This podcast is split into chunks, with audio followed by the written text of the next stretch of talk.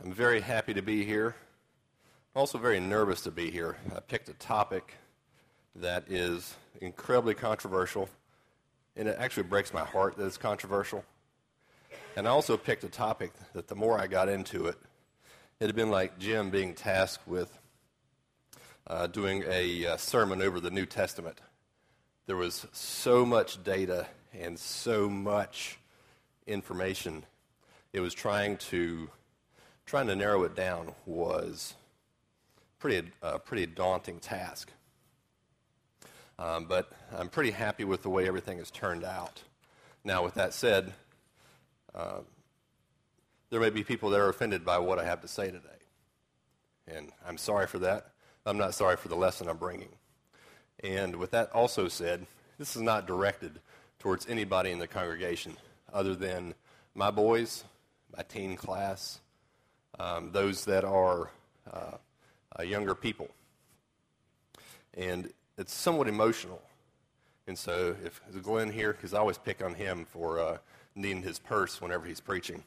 But uh, if I if I uh, stumble and break down a little bit, then you have uh, everybody has the the right to pick on me for that. But again, this is not directed towards anybody but our our younger staff. And also, the benefit of me doing this is I can't get fired. So, all right. So, Jim, educate me here. Which button is it? The arrow? The the. All right, the button that used to have an arrow. Let's see if it's on. Now it is.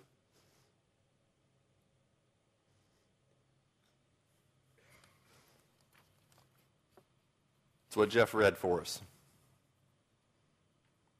For you created my inmost being. You knit me together in my mother's womb. I praise you because I am fearfully and wonderfully made. So let's start at the beginning. Everybody recognize the name or the picture? A very controversial figure. Margaret Sanger. Here's a little bit about her. Again, this is a topic that we could go into for hours. But she opened one of the world's first uh, birth control clinics. Actually, it was the first, as far as I, as far as my research said, uh, in New York City in the uh, 30s and 40s. Um, and she was a uh, leading advocate for eugenics and eugenics is not a topic that's really talked about much anymore. Uh, at that particular era, it was, um, it was very much a hot topic. But she is reported to have said, morons, mental defectives, epileptics, illiterates, paupers, unemployables, criminals, prostitutes, and dope fiends ought to be surgically sterilized. If they wish she said such people should also be able to choose a lifelong segregated existence in labor camps. All right, so that was kind of the, the heart of the eugenics movement of let's cleanse our society of these undesirables. So, morons, mental defectives, epileptics, illiterates, unemployables, criminals, dope fiends. Had she had her way, Tennessee would never field a football team. That's the, uh, the end of my jokes for this particular one, and I was honestly surprised I was able to fit one in to this particular topic.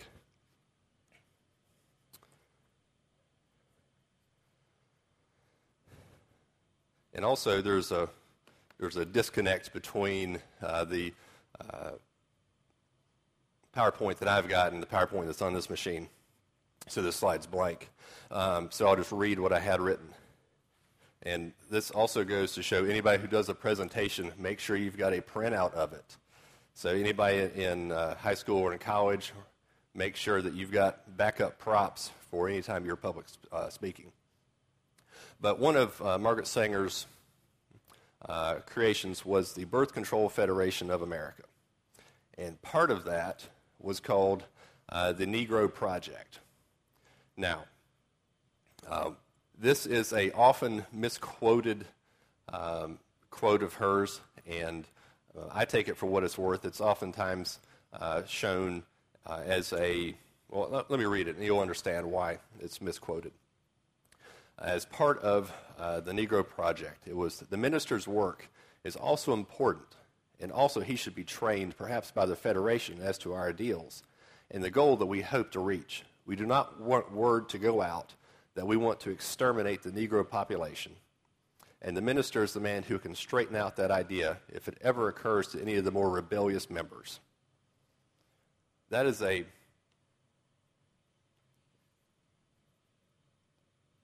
that's a very controversial statement there.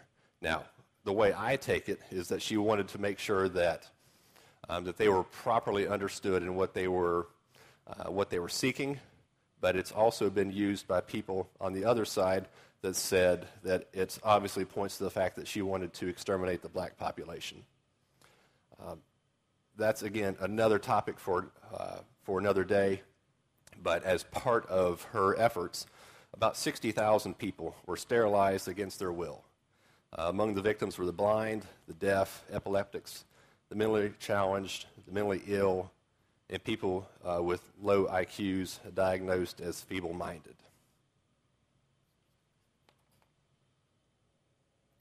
So we move on. Who knows what this is? I recognize this building. That's the Supreme Court.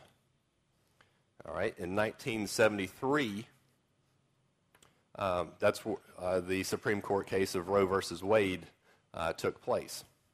And in that, uh, that ultimately, in a roundabout way through a liberal court, said that through the 14th Amendment that it was okay to have an abortion. Um, so it was uh, Jane Roe uh, versus Wade. Uh, Jane Roe was a an alias uh, because the girl was quite young. Her name was uh, Norma McCorvey. And after uh, this case, it was a landmark case, um, she has since become extremely pro life. So the person that, that was paraded around in order to make this case come to fruition is pro life. But I bring this up simply because I want to kind of uh, freeze this 1973 era. Uh, I want to freeze that point in time. Now, 1973, you know, to my kids, that's, that's forever ago. Um, just to put it in perspective, I was born in 1976.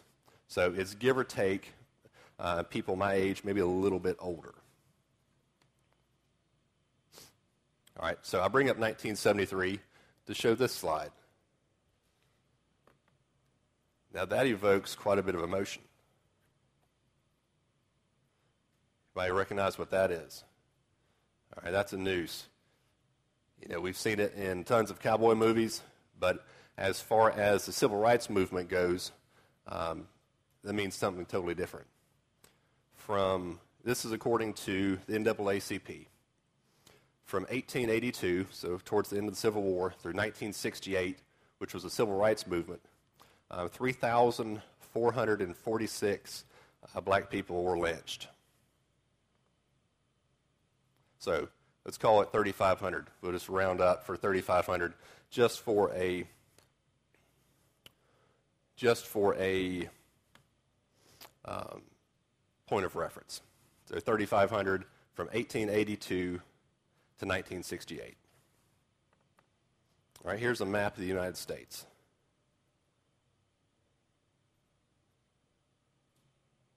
Look at the highlighted area. More or less, that is the population of those. How many states is that? Seven states? 17,936,588. And I don't know why I went to that many. You know, 588, that's a pretty exact number. What is that number? More or less, and that number's rising even as I'm speaking. That's the uh, number of uh, black babies that have been aborted.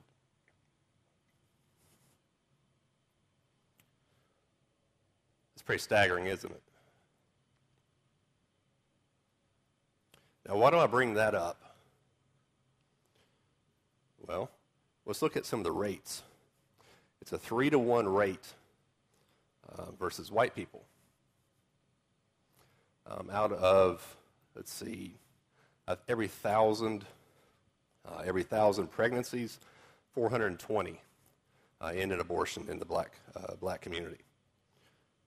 So while white people outnumber our black brothers and sisters uh, five to one, uh, the black population has a three to one rate versus white people.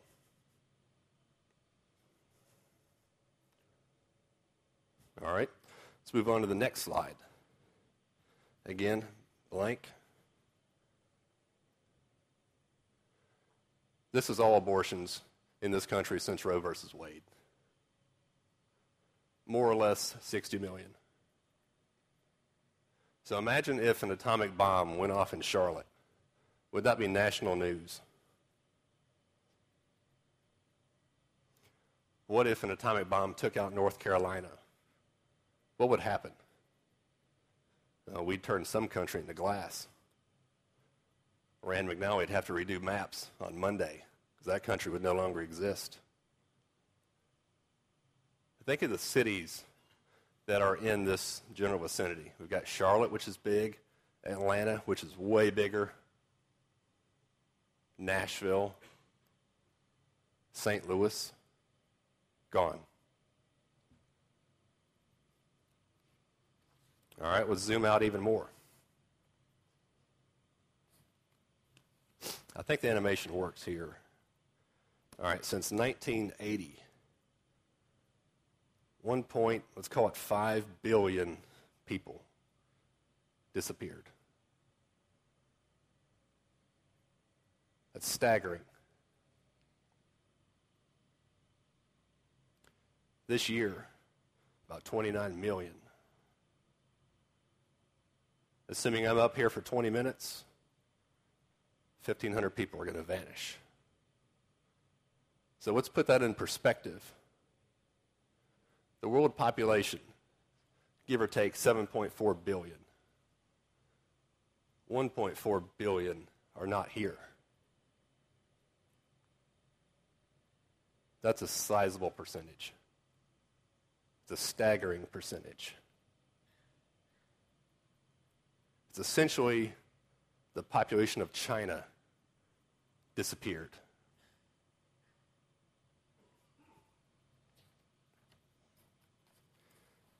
All right?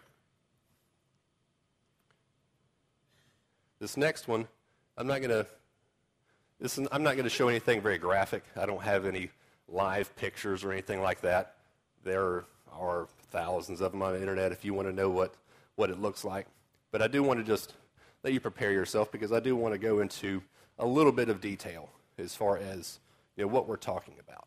Because it's important for our children to understand what it is that we're talking about. You know, we are not talking about getting a flu shot. We're not talking about going and you know having some uh, some benign surgery. So I want to be clear about what we're dealing with here. So I'm going to set the stage a little bit. All right, so imagine that you're a pro choice obstetrician, gynecologist. And this is an actual, what I'm reading here is from Dr. Levatino. And uh, this was uh, something that he said before, I think it was a Senate Judiciary hearing. So he says, Imagine that you are, uh, for a moment, you're a pro choice obstetrician, uh, gynecologist, an OBGYN, as I once was. Your patient today is 17 years old, and she is 20 weeks pregnant. At 20 weeks, um, her uterus is up to her umbilicus, and she has been feeling her baby kick for the last two weeks. Um, if you could see her baby, um, the baby would be about as long from the, uh, let's see, would be as long as the, your hand from the top of her head down to the, to the bottom of her rump, not counting her legs. So head and torso about the size of your hand. Your patient's now asleep on the operating room table, their legs in stirrups. Upon entering the room, scrubbing your hands uh, with a, and uh, drying with a Steritowel, uh, you are gloved and uh, gowned by your uh, scrub nurse. Okay? The first task is to remove the laminaria, which is a, a substance that they uh, put inside the woman to make her dilate. Um, that had been placed, let's see, remove the laminaria that had been had earlier been placed in the cervix to dilate it sufficiently to allow the procedure that you're about to perform. With that accomplished, direct your attention to the surgical instruments arranged on the small table to your right.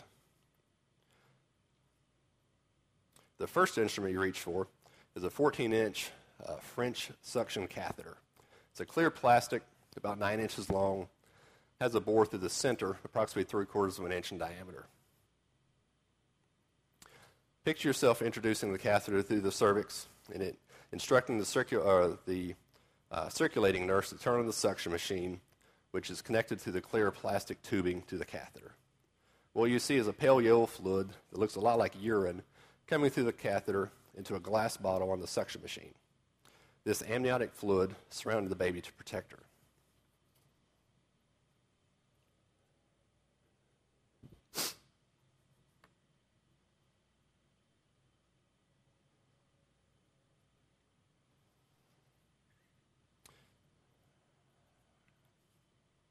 Now look for the Sopher clamp. This instrument is about 13 inches long and made of stainless steel. Now one end are jaws, about two and a half inches long and about three quarters of an inch wide, with rows of sharp uh, ridges or teeth. The instrument's made for uh, grasping and crushing tissue. It doesn't let go when it gets hold of something. The second trimester uh, D&E is a blind procedure. What's it mean for it to be a blind procedure? Well, they don't have any type of uh, x-ray or camera to show what's going on. So basically, let's see, I'm paraphrasing here a little bit. I'll pick up back where this guy left off. The baby can be in any position uh, inside the mama.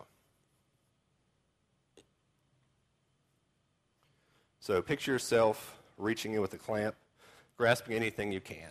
At 20 weeks, uh, the uterus is thin, so you have to be careful not to perforate or puncture the walls and, and hurt the mother.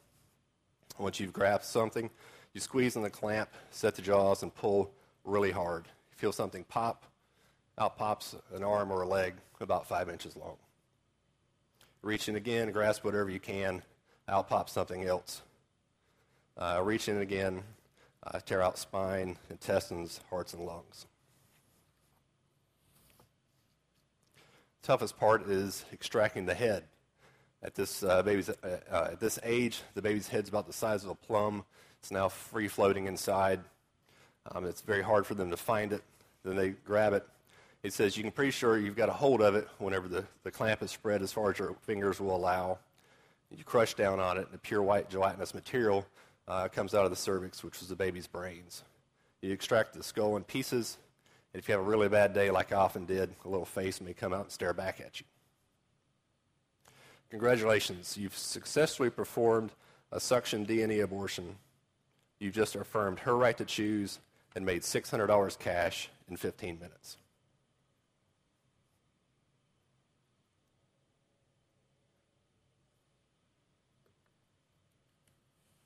Jeremiah 1 5.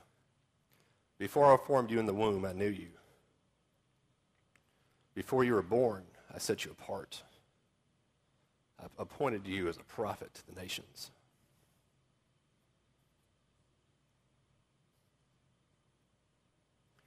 This is just another type.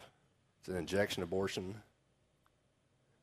Or basically, they just put a drug into the syringe, stab into the baby, and the baby slowly dies over the course of a few days, and then the mother gives birth to her stillborn child.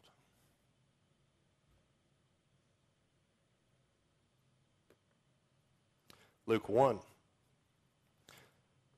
When Elizabeth heard Mary's greeting, the baby leaped in her womb. And Elizabeth was filled with the Holy Spirit, saying, As soon as the sound of your greeting reached my ears, the baby in my womb leaped for joy. The last one's the most horrible. I won't dwell on it too long. thankfully, this has been banned. This is what was known as the partial birth abortion. And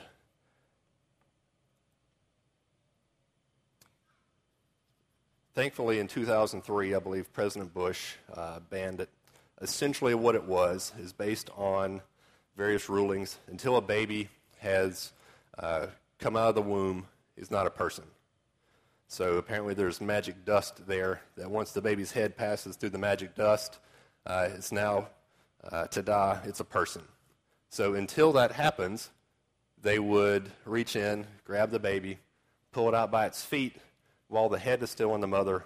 They would stab it in the back of the head with surgical scissors, spread them wide, and stick, stick in a suction uh, hose and suck out the baby's brain.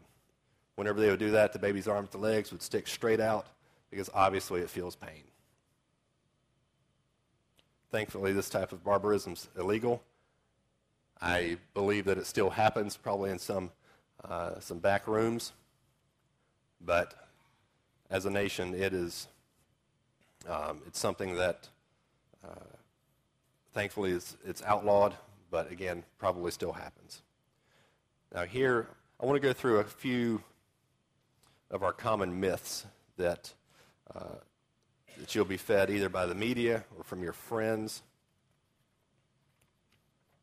Unfortunately, I don't think this slide is going to show up, and that's quite unfortunate. Um, essentially, what it shows, and I can send these pictures out to everybody, and I'll just hold it up so you can see. By and large, it'll say it's just a clump cells, and at seven weeks, it's just a little blob. It's a circle, um, and I'll show you right here. Basically, just a circle, looks like spit, nothing really to it. Uh, that is an actual picture from an abortion clinic in uh, Orlando. And they said that's what the baby looks like at seven weeks. Well, beside it is a picture of a baby that somebody miscarried at seven weeks that obviously doesn't look like a clump of cells or it looks like you spit in your hand. It looks like something more than that. At nine weeks, again, it looks like you know something you'd see of a of a science book of a chicken that you know one week's uh, one week's gestation. In reality, there's fully formed fingers and toes. They have their own fingerprints at that point.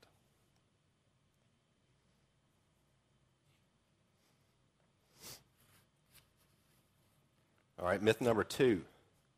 We have to have abortion in, ca- in cases where the life of the mother is in danger. I brought this up in my class uh, last the uh, maybe last week. We talked about it for just a couple of minutes at the end of class. It came up. All right. Let's see what people smarter than me have to say about that. All right, Everett Koop. Everybody remember Everett Koop? The beard kind of looked like Smitty.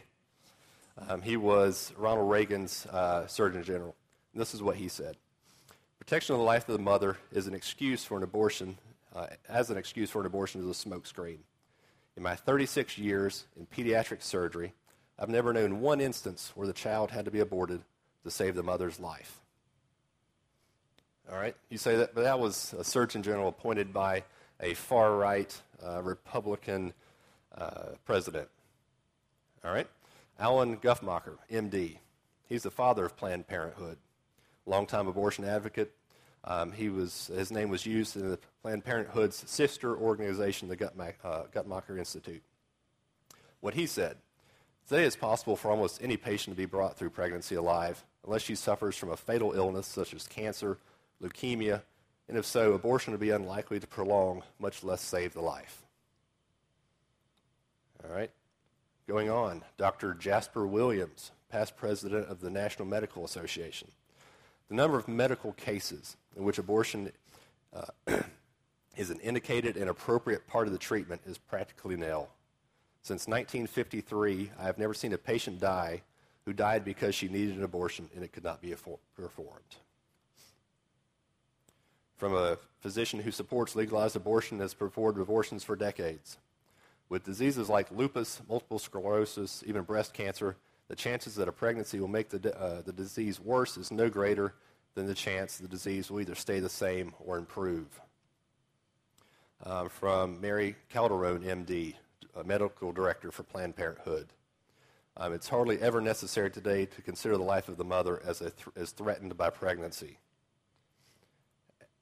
as a, uh, this comes from an OBGYN who performed abortions but later became president of the American Association of Pro-Life uh, OBGYNs. In conclusion, although serious threats to health can occur, there's always a life-affirming way to care for mother and baby, no matter how bleak the prognosis. Moving on, five of, top, of Ireland's uh, top gynecologists in 1992 we affirm that there is no medical circumstances justifying direct abortions. That is, no circumstances in which the life of the mother may be saved by directly terminating the life of her unborn child. And the last one, uh, Dr. Hymie Gordon, Director of Medical Genetics at the Mayo Clinic in Rochester, Minnesota. In more than 25 years uh, now of medical practice, I have come to learn that if a woman is healthy enough to become pregnant, she is healthy enough to complete the term in spite of heart disease, liver disease, almost any disease. As far as I'm concerned, there are no medical indications for terminating a pregnancy.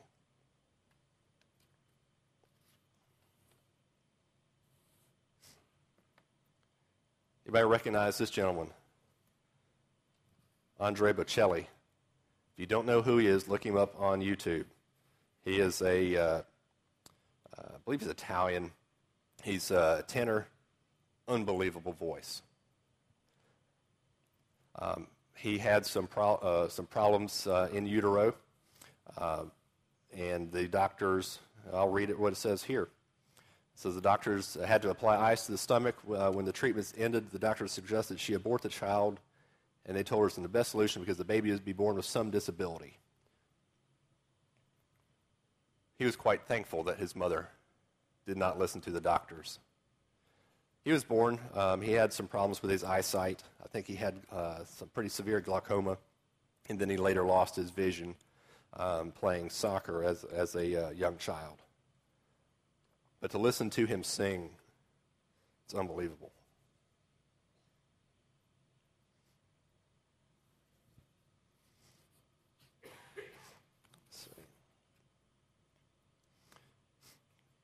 Another common myth we need abortion in cases of rape and incest. We talked about this in class. Now, from a statistics point of view, again, this is a red herring. Um, I think incest accounts for like 0.03% of abortions. Rape was less than 1%. So, in our legal system, what is the what's the typical sentence for a rapist?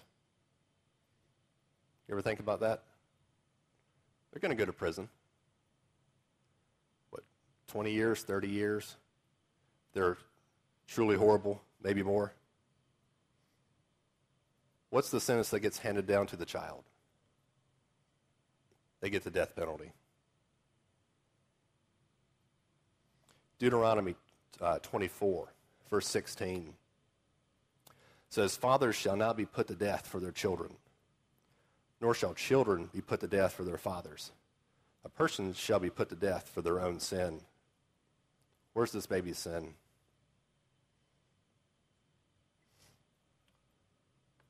Miss Pennsylvania, conceived in rape. The gentleman to the right, not sure his story. But it, the uh, sentence there is correct. My mother and I were both victims. You don't kill one victim to make the other victim feel better.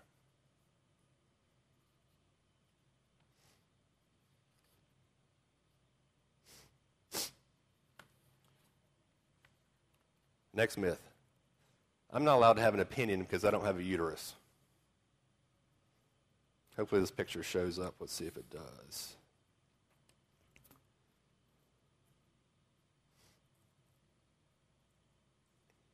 Come back to that slide. There's a picture down below of Gianna Jessen. Again, if you don't know who she is, you need to look her up.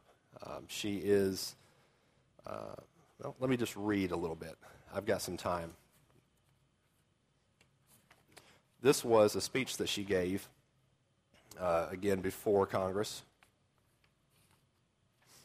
And I'll just read it because she is an incredibly powerful uh, speaker. Uh, you owe it to yourself to look her up on YouTube. You can find lots of her, uh, lots of her speeches. Um, I'm going to sc- scroll down a little bit through to where she starts speaking. She says, I wish to appeal not only to those present within the chamber today, but to my nation. We're here to discuss inf- infanticide. I'm greatly troubled that this hearing is even necessary, and there are such laws preventing infanticide must be constructed in the United States of America at all. Many Americans have no idea that babies can live through abortions and are often left to die. But this does happen. I know this because I was born alive in an abortion clinic after being burned in my mother's womb for 18 hours. As a backstory, she was uh, uh, through a botched uh, saline abortion. She's, a, give or take, about my age. Says, My medical records clearly state the following Born during saline abortion, April 6, 1977, 6 a.m., two and a half pounds. Apart from Jesus himself, the only reason I'm alive is that the abortionist had not yet arrived to work that morning. Had he been there, he would have ended my life by strangulation, by suffocation, or simply leaving me there to die. Instead, I've, I lived, and I have the gift of cerebral palsy as a direct result of the lack of oxygen to my brain while surviving the abortion. By the grace of God, in my case, a nurse called the ambulance and had me transferred to the hospital. That nurse saved my life, and I'm profoundly grateful to her for this. Those who wish to justify such unspeakable evil, such as leaving a baby without proper medical care to die, have become masters of the manipulation of language, intimidation, and defaming their opponents to achieve their wicked aims. As a nation, we are continuously ex- exchanging the truth for a lie. We have neglected our soul. What will it take for us to awaken from our numbness and indifference regarding this? Will we ever wake? I'm confounded as well by the passivity so often demonstrated by otherwise good and just men, by the fact that we must plead with those in power to give the most vulnerable infants among us even one moment of their attention. This is a bipartisan issue, and I think it's important that the American people to weigh at this hour whether or not they wish to elect someone to the highest office in the land that favors infanticide, because we're speaking uh, of, we're speaking of here a child exactly as I was, that had the audacity to live through her mother's abortion uh, and needed immediate and proper care.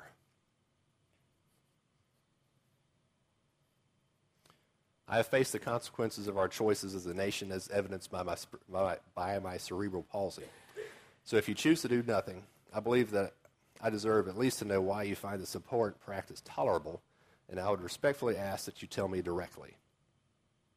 It seems that we in some ways, we have lost our way in this beautiful nation, but that needn't be so. We have only to remember that uh, we are lent each breath and that we are all engraved upon the hands of God and therefore cannot for a single moment be forgotten by Him. We only need to remember Jesus, who took me from my mother's womb to be His own.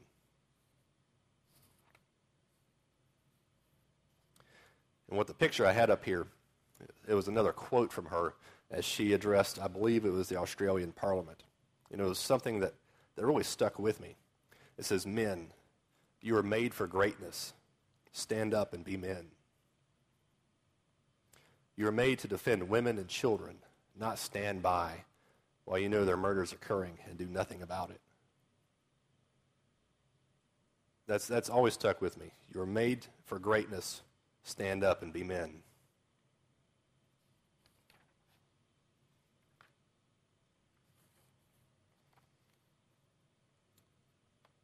This is a common phrase that you'll see at various rallies. You'll see it on TV. And hey, who can't get behind this? My body, my choice.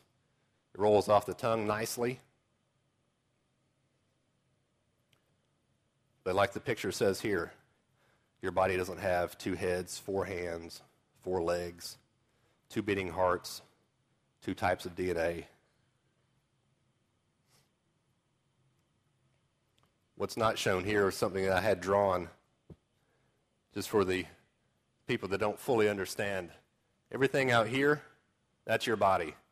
Everything here, that's not your body. That's somebody else's body.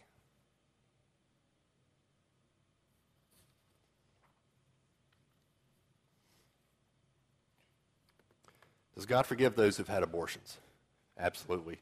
There's not a sin that we can commit that we cannot be forgiven. Ephesians 1, verse 7. In him we have redemption through his blood, the forgiveness of our trespasses, according to the riches of his grace. I, even I, am one who wipes out your transgressions for my own sake, and I'll remember your sins no more. From Isaiah 43, verses 25. Again, I'm not speaking to anybody in here in particular. I'm speaking to my boys. I want them to stand up and be men. I was speaking to the rest of our teen class so they understand what we're dealing with here. That we're not talking about uh, you know, somebody ma- waving a magic wand and making some problems go away. Because by no means is teen pregnancy not a problem. So I just wanted people to understand, especially our young folks, to fully grasp what it is in taking someone's life. Now, with that said, do I know people that have had abortions? I probably do, and I probably don't know it. You probably do, and you probably don't know it. The fact that I think in New York City, I'm re- uh, remembering the stat uh, from memory. I don't have it written down, but I believe it was 50% of pregnancies ended in abortion at least in some of the lower income communities. So there will be people that you have encountered every day that you don't know that have some great uh, weight upon their shoulders. And again, that's another topic that we could talk about at length for hours is the, the psychological, the, uh, the various weight of those decisions that people have made. Um, I'm told that I've got a friend that whenever she fell away from the Lord for a period of time, uh, had an abortion. I don't know who it is. Um, it was a, a, preacher friend of mine uh, mentioned that to me whenever I told him what I was going to be talking about. I have no idea who it is, uh, but uh, it's going to be something that, that weighs on her in, until she grows cold. Um, by the same token, that same preacher, uh, the doctors advised his wife to abort their second child because she had such uh, grave medical issues. She was born, not a single medical issue, zero medical issues. She's graduating from college this year. Um, I've got a, another friend who's a preacher in Cincinnati. Um, his daughter has some pretty significant um, physical and, and, mental issues, and there's not a day that goes by that he wouldn't, uh, that he, let me see if I phrase this properly, there's not a day that goes by that he wishes that they had chosen that. The fact that he's got that burden, it's not a burden to him. He loves his daughter and he takes care of her, and he wouldn't wish it any other way. So, in summary, my body, my choice. If there's anybody that could say that, it's Christ. That concludes my lesson. If there's any sins that are weighing on you, it doesn't have to be a sin that's this heavy. But no matter what, Christ gave his body, he gave his blood for us. It was his choice before the foundation of the universe was set. This choice was made. At this time, if there's anything that's weighing you down, please come forward while we stand and sing.